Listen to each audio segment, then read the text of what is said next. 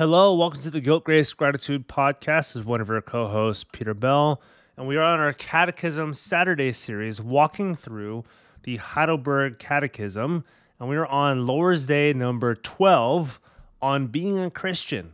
Before we start this week's episode, make sure you've tuned, tuned into this past Monday's best of season five, our most downloaded episode of that season. We had Dr. David Van Drunen of Westminster Seminary California, on the topic Christianity and politics. You could say kind of a hotly debated topic.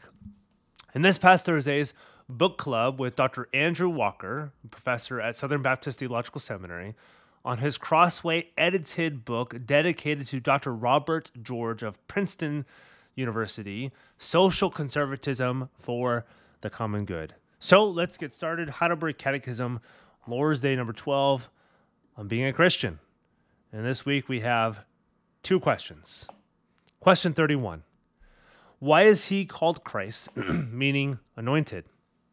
Because he has been ordained by God the Father and has been anointed with the Holy Spirit to be our chief prophet and teacher who fully reveals to us the secret counsel and will of God concerning our deliverance, our only high priest who has delivered us, who has delivered us by the one sacrifice of his body and who continually intercedes for us before the Father, and our eternal King, who governs us by his word and spirit, who guards us and keeps us in the deliverance he has won for us.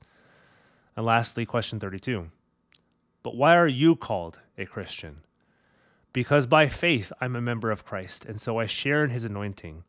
I am anointed to confess his name, to present myself to him as a living sacrifice of thanks, to strive with a free conscience against sin and the devil in this life, and afterward to reign with Christ over all creation for eternity.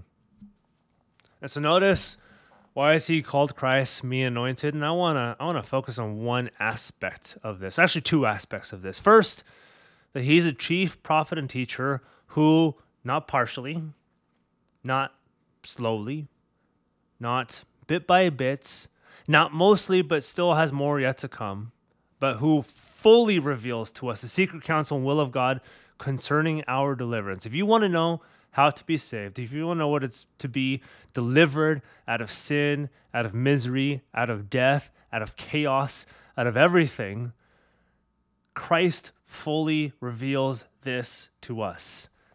That's what he does. And, and lastly, on this on this question, who continually intercedes for us before the Father. And this one I want to I want to point more to us Christians. If you're if you're if you're a Christian listening to this, and, and I think many are, we can tend to think of Christ and his ministry as he lived and he worked during his ministry, and now he's kind of waiting. He's waiting. He's waiting for us. He's waiting for the Father to say, okay, go back. Mm, we might just imagine him as he's just sitting in his, his lazy chair, just tapping his foot, tapping his fingers, just waiting. And I think we can think of him that way. He's just waiting. He's not doing much. He's already done it. He's coming back, and we'll, we'll, we'll see what happens. But it says, who continually intercedes for us before the Father.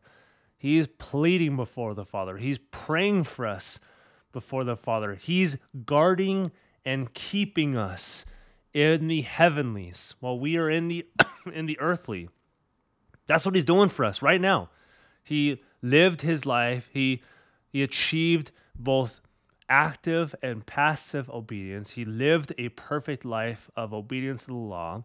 He died the perfect death. He ascended into heaven after being resurrected.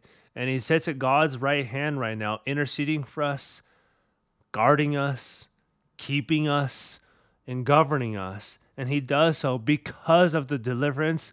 Not he will win for us, not he's anticipating for winning for us, but for the deliverance he has won for us.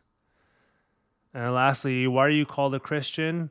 And notice how little this has to do with my testimony, how little this has to do with my felt needs, how little this has to do with my background. It says, By faith, I'm a member of Christ. That's what being a Christian is.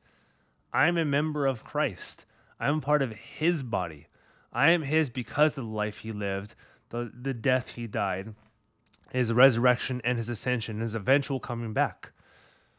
And to present myself as a living sacrifice of thanks, not to continually for us to intercede to him like, Jesus, I'm trying to do enough for you. I'm trying to serve you enough. Please, please look upon me and have mercy upon me. It's this sacrifice of thanks. And my gosh, to strive with a free conscience against sin and the devil. I mean, who doesn't want that? Who doesn't have a conscience that is riddled with something? Anxiety, sin, frustration, guilt, depression, anger, whatever it is. And what this doesn't mean is that those feelings go away. It just says that's not the truest part of you. those are fleeting emotions. Those true emotions, those aren't who you are now. That is the old creation vying its way back into you.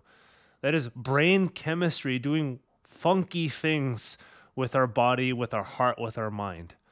But this conscience is I no longer have this riddled list, this terribly long, infinitely long list of sins held against my account.